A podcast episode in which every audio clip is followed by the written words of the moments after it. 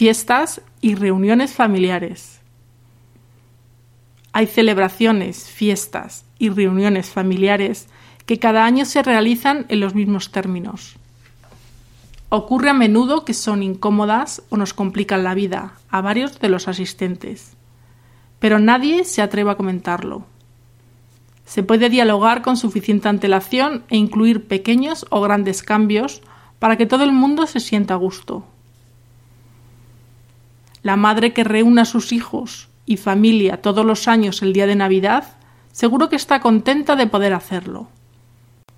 Pero también es cierto que con el paso de los años cada vez se verá más desbordada por todos los preparativos necesarios. ¿No sería una buena solución comer ese día en un restaurante? ¿O que cada hijo se ocupe de un plato? Una opción más drástica es evitar alguna de las típicas fiestas. Es comprensible que si te gusta esquiar, quieras aprovechar tus vacaciones navideñas practicando tu deporte favorito. Pero todo se debe hacer desde el diálogo y la comprensión, buscando soluciones que satisfagan a todos. Por ejemplo, puedes no reunirte con padres y hermanos en Navidad, pero sí en Año Nuevo, o salir de vacaciones solo en años alternos. Soluciones hay muchas.